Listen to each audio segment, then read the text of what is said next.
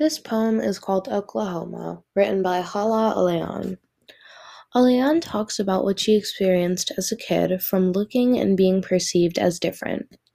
She speaks to Oklahoma, the state itself, and says, "For a place I hate, I invoke you often," suggesting that she is talking directly to Oklahoma. She tells Oklahoma about her struggle as a quote-unquote foreign kid in a non-foreign country, and how it felt like a case of Stockholm Syndrome. She found struggles of fitting in at her school, and for her, a gift from heaven would be a tornado alarm going off and canceling school.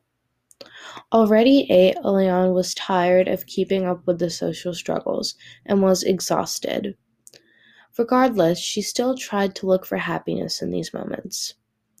Heaven is pressed between a pleaser booth at Olive Garden, sipping Pepsi between my gap teeth, listening to my father mispronounce his meal, Alyan says.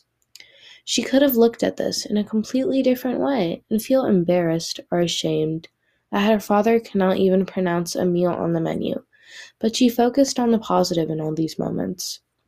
Even when she couldn't find a way to fit in and she was called horrible slurs, she still tried her best. This poem reminds me of a time when we were in public with my grandparents, who had never been out of India. They both had a very thick Indian accent, and we went to a shop where you have to order your own food. When my grandma proceeded to order hers, she didn't know how to pronounce aioli, so when she tried her best, she could only blurt out a mispronounced version of it.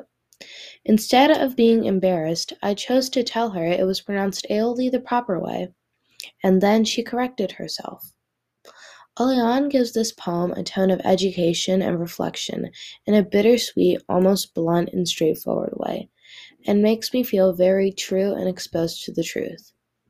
The way Alyan presents this poem is in a very raw and honest way, and I truly admire that.